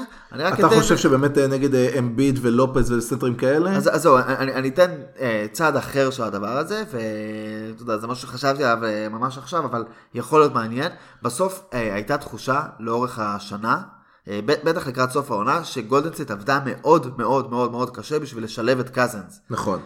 ועכשיו הם לא צריכים. ויכול להיות שדווקא עכשיו הם יחזרו למקורות. ויחזרו לשיטה שהובילה אותם להיות הקבוצה הזאת, ויפסיקו להתאמץ, המוות. כן, יפסיקו להתאמץ כל כך לעשות דברים שהם לא יודעים, פשוט יחזרו לתרגילים הישנים שלהם, יחזירו את בוגוט, הוא מכיר את כל התרגילים, הוא מכיר את כל הטריקים, כל השטנצים, אה, ויכול להיות שדווקא עכשיו שזה יהיה קצת פחות מאולץ, אה, אז קצת, יכול להיות שזה יהיה קצת יותר, פחות נשק, אבל קצת יותר זורם. כן, יחזיר אותם לאזור הטבעי שלהם, וזה, אני חושב, הנקודה, אה, אני קופץ רגע מהנושא של קזינס, ונוגע רגע בסדרה הזאת, או, בגולדן סטייט הזאת. אני חושב שאחד הדברים שאני מאוד מאוד הרגשתי מלראות את המשחקים האלה, וזה צרם ממש, זה שכאילו גולדן סטייט קצת איבדה את הדרך שלה. אה, פעם, כל דבר שהם היו עושים, אם לא היה מצליח, גם כשהם ניסו ללכת בידודים על דורנט, וגם כשסטף התחיל להשתגע, אה, עדיין אה, ידעת שהכי הרבה הם פשוט יחזרו לקטע הזה של עוד מסירה. עוד הטיה, עוד מסירה, עוד כדור פנימה, עוד כדור החוצה, ובסוף זה יבוא. זאת אומרת, ידעת שלגולדס יש את הדרך שלה ויש את השיטה שלה. ונגד אה, קליפרס ראית שהם מאבדים את השיטה? שמאבדים עשתונות? ונגד קליפרס זה היה נראה שאין להם שיטה. זאת אומרת שהשיטה היא בידודים לדורנט, שהשיטה היא סטף לוקח שלשות קשות, לא הרגיש שיש שם איזושהי חדווה. אני מדבר בעיקר, בעיקר, בעיקר על הזמנים שבהם זה לא הלך. כן. בדיוק. זאת אומרת, בדקות האחרונות הייתי מצפה לראות את גולדן סטייט, או את סטיב קר מנסה להרגיע את העניינים, אומר להם, אוקיי, בואו נחזור להיות גולדן סטייט. אה, ובמקום זה ראית פאניקה, ראית שחקנים שעושים אה, בידודים ושחקנים שמנסים להציל את המולדת, אה, וזה מטריד כי, שוב, מול הקליפרס, בסדר, זה עלה להם במשחק אחד שהם הובילו בה ב-32 הפרש, הקאמבק הכי גדול בהיסטוריה של הפלייאוף, פדיחה, לא נורא. אה, אבל מול יוסטון, אה, אתה יודע, בוא נגיד, אם קשה להם להתמודד מול החוצפה והעוצמה של, אה, של בברלי, קריס פול לא הולך לעשות להם חיים יותר קלים. אם קשה להם להתמודד מול ה-pick and roll של וויליאמס והארל, וואלה, חכו מה יהיה לכם עם ארדן וקפלה. אני מסכים. אם קשה לכם לשמור על השחקנים המשלימים, על כל מיני הגלינרי ודברים כאלה, אריק גורדון הוא יותר יציב, כן. טאקר יותר קשוח. אתה יודע, דווקא הסדרה הזאת מול הקליפרס היא וואחד אה, סתירה מצלצלת, שאתה יודע, הסגנון של קליפרס והסגנון של יוסטון הוא מאוד מאוד מאוד דומה בנקודות שכואבות לגולדן סטייט, רק שיוסטון הרבה יותר כואבת. אני מסכים לגמרי, אני חושב ש...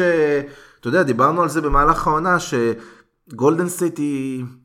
משהו, משהו לא מספיק מחובר, משהו לא מספיק עד הסוף שם, אה, משהו בדריכות שלה, ושורה תחתונה, אם תסתכל על אלופות היסטוריות, בטח אלופות גדולות, אתה רואה את אה, קובי ושקיל והלייקרס, או את אה, מייקל רודמן, פיפן ושיקגו. מאבדים יתרון של 30 ומשהו הפרש, עזוב את זה שזה לא קרה בפלייאוף אף פעם, כן. זה בטח לא קרה בבית לקבוצה כזו אלופה ודומיננטית. אני לא יודע אם זה יוביל לזה שהם יאבדו את האליפות, אבל זה פשוט לא עוד קאמבק, לא עוד קאמבק הכי טוב בהיסטוריה, זה קאמבק הכי גדול בהיסטוריה, בחוץ על הקבוצה הכי מטורפת שיש. ו... כן. זה, זה באמת סימן לדאגה אמיתי אצל גולדן סטייט, אני באמת חושב שקבוצה כמו הלייקרס של, של שקיל וקובי הייתה, הייתה מצליחה להסתדר, הייתה מאבדת 15 נקודות יתרון, אבל לא הייתה מאבדת 30, הייתה מתעוררת בשלב מסוים. אם, אם אתה זוכר, בפרק הקודם שבעצם דיברנו, ניתחנו את הסדרות פלייאוף, הייתה איזושהי נקודה שבה אמרתי, אבל עצרו שנייה, אין מה לדאוג, בסוף גולדן סטייט תהיה אלופה. אה, אני חושב שיש מה לדאוג. יש מה לדאוג. זאת אומרת, אני, אני באמת, שוב, אני לא אוהב לקפוץ וואי, מסקנות. יש לי שאלה מעולה ו- וצריך בשבילך. לזכור שגולדן סטייט עדיין הובילה ב-32 הפרש ושיחקו מדהים. שיחקו מדהים, אה, כן, אין ספק. ולא היו אמורים להפסיד את המשחק הזה, ואם הם היו אה, לא שומטים את היתרון הזה, אז כנראה שלא היינו מדברים ככה, אבל יש הרבה מאוד אה, סיבות לדאגה אה, לגולדן סטייט, ואני חושב שזה נפלא. אז, אז יש לי שאלה לשאול אותך, אם גולדן סטייט, אתה יודע, אנחנו מתייחסים לזה כל הזמן שאין לאף יריבה במערב, אולי למעט, לא, לא אולי, אבל למעט יוסטון, אף קבוצה לא תעיף אותה. נכון, כנראה. אם גולדן סטייט הייתה משחקת במזרח, ביכולת הנוכחית שלה, והייתה פוגשת אה, בשני סיבובים שונים, או אולי אפילו בשלושה, אה, את בוסטון, פילי, מילווקי, טורונטו, האם אתה עדיין אתה מהמר עליה כעל אלופה? קודם כל היא, היא עדיין הקבוצה הכי מוכשרת, כן? זאת אומרת, כן, גם אבל, אבל אני חושב, אני, אז הנקודה היא שאני פשוט חושב שהיא הכי מוכשרת, אבל היא יכולה לשרוד שני סיבובים קשים, אתה יודע, גמר מערב וגמר NBA. לא רואה אותה שורדת שלוש או ארבע סדרות קשות לאורך הפלייאוף, אתה מבין? זה, זה, אני אני אגיד ככה, גולדן סטייט של כל עונה אחרת חוץ מהעונה, כן, התשובה היא, כן. היא, היא ודאית גם אם היא משחקת מול המזרח של העונה. ברור. אה, העונה הספציפית אנחנו רואים משהו שם ש... כאילו, שיכולה ליפול. משהו לא, הקצב לא נכון, משהו שם לא מתחבר ב-100%, משהו שם לא כזה עובד. אה, כן, גם, אה, בוא נגיד, אני עוד לא איבדתי את האמון שלי בסטיב קר, ועוד לא איבדתי את האמון בסטף קרי. מעולה, סטף. אני, אני חושב שעדיין אל מול כל סיטואציה הם מגיעים אה, כפייבוריטים, ולכן גם במזרח הייתי אומר שהם פייבוריטים. אה, אני, אה, אני לא, אגב, אני לא. אה, כאילו, כאילו, יכול להיות שהם פייבוריטים יחסית לאחרות, אבל כשאתה צריך, אה, כשיש לך 60% לעבור סדרה כפול 60%, כפול 60%, בסופו של דבר לא הייתי מהמר עליך שתצא מהמזרח, אתה מבין? אה, יכול, יכול להיות, מצד שני, אתה יודע, אה, כן, עד כה היה נראה שבסיטואציות שבהן הם היו צריכים לנצח, הם הצליחו לנצח. אה, מצד שני, סוג- סוגיה, סוגיה קטנה ואולי מטרידה, זה שבסוף אומרים שכל האלופות, לא משנה כמה גדולות הן היו וכמה דומיננטיות, הן היו, תמיד היה להם את הרגעים הקטנים האלה שבהם משהו התחבר להם. זאת אומרת, ש, ש, שבהם אה, היה נראה שאולי קצת קשה, שאולי הם קצת הולכות לאיבוד, ואז פתאום אה, משהו עבד. אגב, בעונה שעברה, obviously זה היה הפציעה של קריס פול, נכון. וה-27 החטאות ברצף. אה, והשנה זה נראה שכאילו דברים כל הזמן עובדים קצת לרעת גולדן סטייט, נכון. ולא קצת לטובה. זאת אומרת, אתה לא רואה שה... מה שאנחנו אוהבים לקרוא לו בכדורגל הישראלי כאן, המזל של האלופים, הוא, הוא כרגע לא אצלם. אה, אני חושב שהם הם הולכים כזה על הצוק, על השוליים של הצוק, ורק צריך את הקבוצה שתבוא ותדחוף אותם משם, ולצערי יכול להיות שאף קבוצה לא מספיק חזקה כרגע. לא, לא, לא כקבוצות חלשות, אבל יותר מדי בינוניות במערב, כאילו, אה, אם זה לא יוסטון, אף אחד לא צריך לדחוף את- גולדן סטייט משם. כן. אה, אגב, רציתי להגיד עוד משהו על קזינס, שאמרתי לך את זה עוד בשיחה לפני שהתחלנו להקליט, שאני כן חושב שזה גורם לגולדן סטייט להיות מאוד... אה, אה, היא צריכה להיזהר לגבי הסגל שלה, כי היא לא יכולה לספוג עוד פציעה. בטח לא פציעה של כוכב, ואז הם נשארו עם בסך הכל שלושה אולסטרים. זה עדיין הרבה, אבל זה, אתה יודע, אבל, אבל זה שונה כבר לגמרי. וגם אני חושב שאתה יודע, שפציעה סתם של איזה גבוה, של איזה בוגוט או משהו כזה, משאירה לוני, אותם, כן. כן, משאירה אותם עוד יותר דלים, אני חושב שהם מאוד צריכים להיזהר כרגע. כן, פגיעים, פגיעים. הנקודה שרציתי להגיד לגבי קזינס בהסתכלות לטווח טיפ, טיפה יותר ארוך, קודם כל הוא לא יקבל חוזה מקסימום. אה, זאת אומרת, היו לו ציפיות, שמענו הרבה, אה, קראנו הרבה, ש... לא, לא, ש, שבסוף לא. אחת הסיבות שהוא על, על, החליט לח, אה, לוותר על חוזה גבוה וללכת לגולדן סטייט זה כדי להעלות את הערך שלו לקראת באמת החוזה הבא שלו. הפציעה הזאת כמובן טרפדה את זה לגמרי. יותר מזה, אני חושב שזה הגדיל משמעותית את הסיכוי שהוא יישאר בגולדן סטייט גם בעונה הבאה. הם אפילו התבטאו. התבטאו לגבי זה. כן, אה, אה, ווואלה, אתה יודע, בתור אוהד של שאר הליגה ושל התחרותיות, לא אכפת לי, אני לא לא חושב שהוא יוסיף להם כל כך הרבה שנה הבאה, והלוואי כן, שישתקם. גם בלי דורנט. אני, אני, כן. אני חושב שאחד הדברים שאני הסתכלתי עליהם, אה, על לקראת הפירוק בעצם של, של גולדן סטייט הגדולה, זה המחשבה שדורנט יעזוב, ויהיה פה איזשהו אפקט דומינו, ויהיה להם קשה אולי למשוך אה, שחקנים גדולים כמו פעם. אני כן חושב שאם קזינס נשאר שם, אה, עדיין יש לו אה, כוח משיכה לכוכבים נוספים לבוא. אה, אני לא חושב שיש כבר מקום, וקזינס עצמו, אתה יודע, זה כבר, מבחינת הכוח משיכה, אולי יש לו כוח משיכה, אבל אין, אין מקום לשחקנים אחרים, אה, ומבחינת מבחינת היכולת שלו עצמו, זה, זה לא קזינס, אתה מבין? זה כן, לא ו- בוגי של פעם. וגם, שוב, אני אומר, אם הם לא, בלי החוזה של, אה, של דורנט, ועם חוזה נוח ל- לקזין, זה נוח יחסית למה שהוא היה יכול לקבל. אה, בטוח, אה, זאת אומרת, אני לא רואה עכשיו סיטואציה שקליי לא נשאר שם. אה, כנראה שגם דריימונד יישאר שם. אה, ועדיין אני חושב שהם יכול, יכולים עדיין להחתים עוד אה, את השחקנים, השוק, השוק החופשי. שחקן מהשוק החופשי על חוזה כזה מיד לבל ש... כן. שירצה לבוא, נכון זה יכול לקרות, אני גם, אני פשוט חושב שגם בלי קזינס זה עדיין יקרה. כאילו לבוא לשחק עם סטף קליי ו- ודריימונד זה עדיין כן, רק מושך חושב בכל מקרה. שקזינס הוא, הוא, הוא חתיכה מרשימה מאוד בפאזל בשביל החוזה שעכשיו הוא יכול לקבל שם. זאת אומרת, אם הוא חוזר, אה, אפילו ביכולת שהוא שיחק בה בסוף העונה הזאת, בלי דורנט, אה, עם קבוצה, ש- עם גולדס שתחזור לשחק כדורסל קצת יותר התקפי, קצת יותר שוטף, אה, קצת יותר קבוצתי, אה, הנוכחות של קזינס יכולה להיות משמעותית. כן, אמרנו אני- את זה גם השנה. אני, אני אשמח לראות את זה, אני, אני פשוט אה, מתקשה כרגע אני, להאמין אני בזה. עדיין אה, מאמין בבוגי. הלוואי, הלוואי. אגב, ראית שהוא ביקש שיפסיקו לקרוא לו בוגי? לא? זהו, הוא אמר שהוא לא אוהב את הכינוי הזה וביקש שיפסיקו לקרוא לו ככה.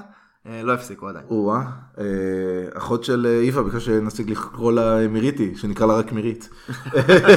עבד לה? עבד לה קצת, כן, למרות שאנחנו מתבלבלים עדיין.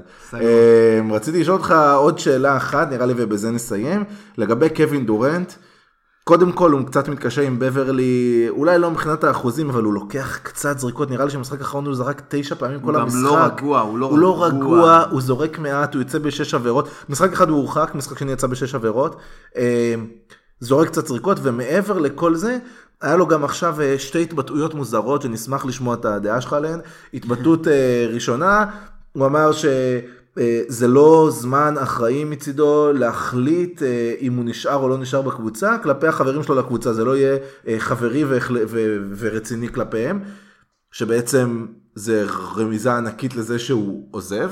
אה, ודבר שני, הוא אה, בתגובה לפט בברלי אמר אני fucking קווין דורנט, אני fucking קווין דורנט, אני לא אאט את המשחק שלי ולא אשנה את המשחק שלי בשביל בברלי, אני fucking קווין דורנט, you know who I am. אה, האם שחקן הוא כל כך, מה זה, אורן פה פותח לי את הסמל של הניקס, הוא מסמן לי שדורנט מגיע לניקס, אני מסכים. אבל אה, זה התגובה שלי כרגע. זה מעולה, אה, מיצית את השאלה הראשונה, אבל, אבל לגבי אני קווין דורנט, you know who I am, האם הוא מנסה בכוח, אתה יודע, ללכת בעקבותיו של לברון, האם שחקן שכל כך מצהיר בכוח כמה שהוא גדול, בעצם מעיד על חוסר ביטחון עצמי? אני אני אגיד לך משהו. אני מודה שהייתי מאוהביו הגדולים של קווין דורנט. הוא בלי- קצת- קצת מאבד את זה. בלי קשר לניקס, אה, באמת, אה, לאורך כל התקופה, וגם המעבר שלו לגולדן סטייט, שכולם אה, התחילו ללכלך ולהגיד שזה לא נחש. בסדר ולא זה, כן?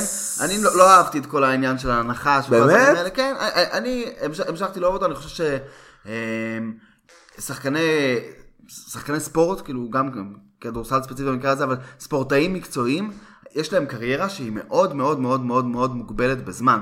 אמ, והוא, ועכשיו הוא נמצא בשיא שלו והוא צריך לעשות כל מה שהוא יכול כדי ליהנות מהשיא הזה ולהירשם בספרי ההיסטוריה ולעשות מה שהוא צריך בשביל להיות חלק מקבוצה מנצחת.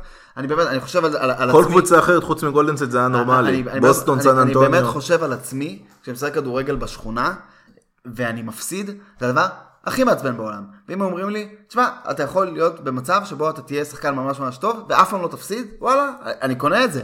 כאילו, כן, אבל זה היית, סבבה. אבל היית רוצה לעשות את זה בקבוצה שהיא... לא, הייתי רוצה פשוט לנצח, לא אכפת לי. לא מסכים איתך. כן. אוקיי, אתה- אז אני אשאל אותך שאלה אחרת. אתה אוהד את אה, פריס סן ג'רמן, ואתה לוקח 40 אליפויות ברצף, כל משחק 4-0, כל אליפות 40 הפרש. אתה שמח באותה מידה, כיף לך באותה מידה, זה לא הרבה יותר כיף לקחת את אה, ליון או מונקו לאליפות? אני לא מדבר אה. איתך על קבוצה תחתית. סבבה, כאילו, הכל, הכל טוב ויפה, אבל אני אומר, אני יכול מאוד מאוד מאוד, או לפחות יכולתי אה, בזמנו, אני יכול להבין את הרצון הזה, פשוט לנצח ופשוט ליהנות ולהיות בארגון שאתה מאמין בו, בסדר, אבל- ולהתאמן תחת מאמן שאתה אוהב, ולשחק עם שחקנים לקבוצה שאתה אוהב, אני- אני- ו- אני- אני ולהתעסק מסכים. בכדורסל, אבל, אני- אני- רגע, אני מסכים, אני פשוט אומר שאם הוא הולך לקבוצה השלישית הכי טובה, השנייה הכי טובה, הרביעית הכי טובה, החמישית הכי טובה, אש, והוא גם היה מועמד ראשי לזכייה שם. אם הוא הולך לקבוצה שהיא הייתה הכי טובה בהיסטוריה לפני שהוא הגיע אליה, זה מהלך חלש. אה, יכול להיות, מצד שני, אתה, אתה, תמיד יש את הסיכון של לראות את לברון, או לראות את, אה, או את דייוויס, או לראות אה, אפילו, את הסיטואציה שהוא הוא הרגיש בעצמו ב-OKC. אני- הוא כן הלך על גישה שיכולה להתאפס כקצת לוזרית של If you can't beat them, join them. אז אתה יודע מה זה, אז, אז זה בדיוק מתקשר לציטוט הזה של you know I am, של האם הבחירה שלו בלא ללכת להילחם מול לברון ומול גולדנסט, היא מעידה על החוסר ביטחון שלו מולם, והאם ה-you know who I am זה עוד פעם עדות לזה שהוא לא כזה בעל ביטחון. אז, אז אני, אני פשוט אגיד אה, דבר כזה, אה, כש, עכשיו, אה, כשאומרים את השם קווין דורנט, אני חושב לעצמי איזה אפס. סבבה? וואלה, עד כדי כך. כי לא, לא, לא בתור שחקן כדורסל, אלא בתור בן אדם, זה, זה החשבונות הפיקטיביים שהוא מגיב לעצמו ומרים לעצמו, זה כל הטכניות, שמע, כמה טכניות. זה הריב עם דריימונד, זה החוסר יכולת להנמיך את האגו ולחזור להיות בן אדם נורמלי. ההיעלמויות האלה שקורות לו כל כך הרבה פעמים העונה בכל כך הרבה משחקים, אתה ממש רואה שהוא לא שם. אה, ואם יש סיבה אה, בשביל גולדן סטייט אה, לדאוג, זה זה. אני-. מסכים. זה, העובדה שגם כשלא היה להם סגנון משחק גולדן סטייטי ל- בשנה האחרונה נניח, אה, עדיין היה להם את סטף ואת קליי ואת דורנט, והשנה כן. זה לא כל כך מרגיש שיש להם את דורנט. נכון. כאילו הוא, הוא עושה את הנקודות שלו, הוא קולע את הדברים שהוא צריך לקלוע, אבל זה לא זה, הוא לא, הוא הוא לא לא, שם. הוא לא חלק מהמערכת במלוא הווייתו, במלוא כן. ה... אה, אם ניכנס לכל נושא הביטחון לא ביטחון של דורנט, אני... אני חושב שהציטוט הזה של אה, you know who I am וכל זה, זה מעיד איפשהו על חוסר ביטחון בכללי, ספציפית בפעם הזאת, כן קניתי את זה שהוא מאוד מאמין בעצמו, לא יודע, פשוט משהו בטוויטר שראיתי את הרעיון עצמו, לא יודע, קניתי את זה שהוא כן, שזה כן הגיע מביטחון עצמי, אבל, אבל בכללי משהו באישיות שלו, בוא נגיד ככה, משהו ב, ביכולת שלו לנהל את עצמו, ביכולת שלו לנהל את הקריירה שלו, משהו לוקה בחסר. משהו לא, לא מסתדר לי עד הסוף. טוב, עכשיו אני חייב משהו אליך. יאללה. כאילו, יש פה עוד קבוצה. אה, בסדרה? הזאת שאני חושב שמגיע להם אה, הייתי בטוח שסיימנו כאילו את כל הדיון. הרבה הרבה הרבה יותר ממה שאנחנו נותנים להם. כאילו, וואלה, הם מדהימים. בואו לא נגיד עליהם משהו? בוא נשאל אותך שאלה ואז, ואז תשאל אותי מה שאתה רוצה או תגיד מה שאתה רוצה, אבל שאלה אחת, האם הם לוקחים עוד משחק בסדרה הזאת? וקח בחשבון שהפרק הזה יעלה מחר בבוקר, זה אומר שזה יהיה כבר אחרי המשחק השלישי בין השתיים, ואתה, ותוכל, אה, יוכלו לאמת אותך עם התוצאות. האם קליפרס לוקחת עוד משחק בסדרה? אה, אה, קודם כל כן. כן. אם אתה רוצה את ההימור שלי. אני גם אומר שכן. אבל אני, אגיד יותר מזה. אה, כשעשינו את פרסי העונה ואני שמתי את לו וויליאמס בחמישייה השלישית, אה, הייתי מאוד גאה בעצמי, אה, אני חכם. fucking אה, לו וויליאמס. ואז שמעתי את כל התוכניות סיכום של כולם, בעברית, באנגלית, בלא יודע מה, בערבית, שמעתי את כולם, אף אחד לא שם אותו, אז אמרתי, תשמע, אולי אני טמבל, כאילו, יכול, יכול, אתה הנשיא לעשות הפוך על הפוך. קודם כל זה. שאתה טמבל זה ברור, זה לא קשור סבבה, ללו ווי. אבל אה, עכשיו זה מוקלט גם, אני לא רגיל לזה. אמ, אבל אחרי השני המשחקים הראשונים, ואחרי איך שהוא נראה, וואלה, אני, אני, אני רק עוד יותר חושב שהוא פשוט שחקן מדהים. אה, יש לו את הנשק הזה של ה pick and roll עם... אה, עם הרל, זה לא, זה סטוקטון ומלון. וכולם יודעים מה הולך לקרות. הוא תמיד ילך שמאלה אחרי שהרל עושה לו את החסימה. הוא תמיד יעשה את ה... ירים את הראש, את ה-hesitate move הזה, וזה תמיד יעבוד, זה מדהים. אה, זה כמו ה step back של, של הארדן, כאילו, אתה יודע מה הולך לקרות, ואין איך לעצור את זה. אה, ראיתי איזה, איזה נתון שזה שווה אה, 1.22 נקודות per possession כשהם עושים את זה, אה, מה שהופך את זה באופן רשמי להיות המהלך ההתקפי הכי יעיל כרגע בפלייאוף, יותר מה step back three של, אה, של אה, הארדן? של הארדן ויותר מכל התקפה אחרת עד עכשיו בפלייאוף. אה, אז זה המהלך ששווה הכי הרבה נקודות per possession. הם, הם, חבר'ה, הם חבר'ה מדהימים, הם חבר'ה מדהימים, קבוצה מדהימה, אני ממש חושב שהם הולכים לקחת עוד משחק, אבל אני דווקא רוצה לשים את הדגש, אתה יודע, כי, כי לו וויל והרל אנחנו יודעים מי הם ומכירים כן. אותם טוב, אני רוצה לשים את הדגש גם על לנדרי שמט וגם על אה, גבר. שיי גילג'ס אל- אלכסנדר. וואו. איזה rookies, כאילו הם הולכים קדימה עם הקבוצה הזאת, ובואנה יש שם בסיס, המילה הכי טובה שאני יכול להגיד עליהם, פשוט בריא, בסיס בריא. מה, ה trade הזה על, על טובייאס האריס? איזה trade פשוט trade מדהים, פשוט, גאוני. אה, זה, זה מדהים, הם איבדו שחקן לחצי עונה, לא יותר מזה. זה נכון. שלושה ארבעה חודשים. וקיבלו רוקי סופר מבטיח. סופר מבטיח. קיבלו עוד מדהים. עומק לקבוצה, קיבלו... אגב, אה, לנדרי שמט שמר מדהים על סטף, שמר כן, גם... כן, לנדרי שמט, כאילו, כבר בפילדלפיה ראו שהוא... נכון, אני אהבתי אותו. מאוד בפילדלפיה, מאוד. זה, זה היה ברור שהם מקבלים פה עסקה טובה. אגב, אה, שמעתי באחד הפודקאסטים לאחרונה, אה, שדיברו על זה שבשקט בשקט, בלי שנשים לב, וואלה, לקליפרס סיכוי טוב להביא את אנטוני דייוויס. וואלה, איך זה אה, קורה? שוק גדול, לא, אני- אני- אני אני מבין מה שאתה אומר כי בנושא הזה. המניות שלהם, אה, של ה rookies שלהם עלו משמעותית. אה, כי כי אני חשבתי דווקא שאין להם הרבה נכסים, כי אני זוכר שהרבה משתחררים על אה, מסיימים חוזה. כן, אבל עכשיו גם אה, SGA וגם... אה, כ- וגם שמט. גם שמט, אה, וגם עוד שחקנים שפתאום... אה, מונטרז הרל, יש לו value מטורף. הוא כאילו- חתום, אני פשוט זכרתי כן, שהרבה... כן, הוא- הוא הוא חתום. גלינארי מסיים חוזה לדעתי, לו וויליאמס יש לו כן, חוזה גם לעונה גל- הבאה. גלינארי לא מעניין ולו וויליאמס לא מעניין, אבל חבילה שכוללת גם בחירות דראפט, אה, גם בחירות דראפט, אה, גם את אה, אחד מה... אפילו שני הצעירים, וגם את הרל, זה, זה, זה לא פחות מרשים לדעתי ממה שהלייקרס יכולים להציע. אז קודם כל לייקרס באמת בעיה עם כל הקריש דם של אינגרם, כן.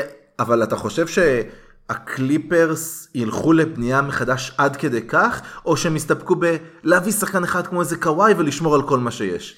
כאילו להביא free agent, או ללכת אשכרה על trade? שאלה מצוינת, אבל אני חושב שכמו שאתה, כשדיברת על, ה, על, הלייקרס בזמנו, ושאלנו האם שווה או לא שווה, בסוף בסוף בסוף הכל יורד לזה שלאנטוני דייוויס אתה לא אומר לא, אה, ואני חושב שאם הם ירגישו שיש להם פה איזשהו פתח אה, לעשות עסקה טובה, שתשים שחקן כמו אנטוני דייוויס בלוס אנג'לס ולא בלייקרס, אה, וצריך להגיד, כן, העניין של אגו פה על הגדולה של הלייקרס, מאוד. אה, עם הסיפור כמו אז שעשו על קריס פול בזמנו, אה, לעשות להם איזה קריס פול 2 כזה, אחרי שכל העונה הזאת רק שמענו כמה הלייקרס רוצים להביא את אה, דייוויס, ואז פתאום שהוא נחת בקליפרס. כן, אני חושב שהם יעשו את זה, אה, גם על חשבון של אה, פירוק של הקבוצה כמו שהיא רצה עכשיו, ולהתחיל לבנות אותה מחדש תוך עונה 2 עם אה, דייוויס. עם די... אז, אז אני, אתה יודע, חושב שקליפרס יכולה, היא שוק גדול, היא תמשוך לעצמה איזה באטלר וקוואי, איזה דייוויס וקוואי, גם אם זה יהיה רק קוואי או רק איזה שחקן אחד, כן. עם כל מה שיש לה עכשיו, אני פשוט רואה אותה ממשיכה לרוץ בפלייאוף. אם היא תוכל להיכנס למאבקי אליפות בשנים הבאות ביחד עם דוק וג', וג'רי ווסט כן. ובאמת וסטיב באלמר, זה יהיה מדהים, הלוואי אמן. ומה שהם עושים עכשיו בעונה הזאת, גם, גם אם הם פש- יעופו 4-1 פשוט ל- ראוי לציון בכל סטייט, רמה. זה שווה את הניסיון פלייאוף הזה, וזה מדהים, וזה הרבה יותר ממה שציפינו לראות מהם. ממש, באמת, כפיים. אם היה לי פה אה, סאונד של כפיים, כל הכבוד. אה, טוב, אה, אנחנו נהנים מהפלייאוף הזה, אנחנו נמשיך לסקר אותו. אני חושב שבפודקאסט הבא זה כבר יהיה אחרי המשחק הרביעי או החמישי בחלק מהסדרות, וכבר יהיה לנו אשכרה תובנות רציניות יותר. אחרי שמילווקי ופורטלנד אה, ויוסטון כבר יבטיחו את העלייה. או, אמן. אז זהו, אז נתראה אז ונהנה מהפלייאוף עד אז. חג שמח, חג שמח, סוויש. סוויש, ביי ביי.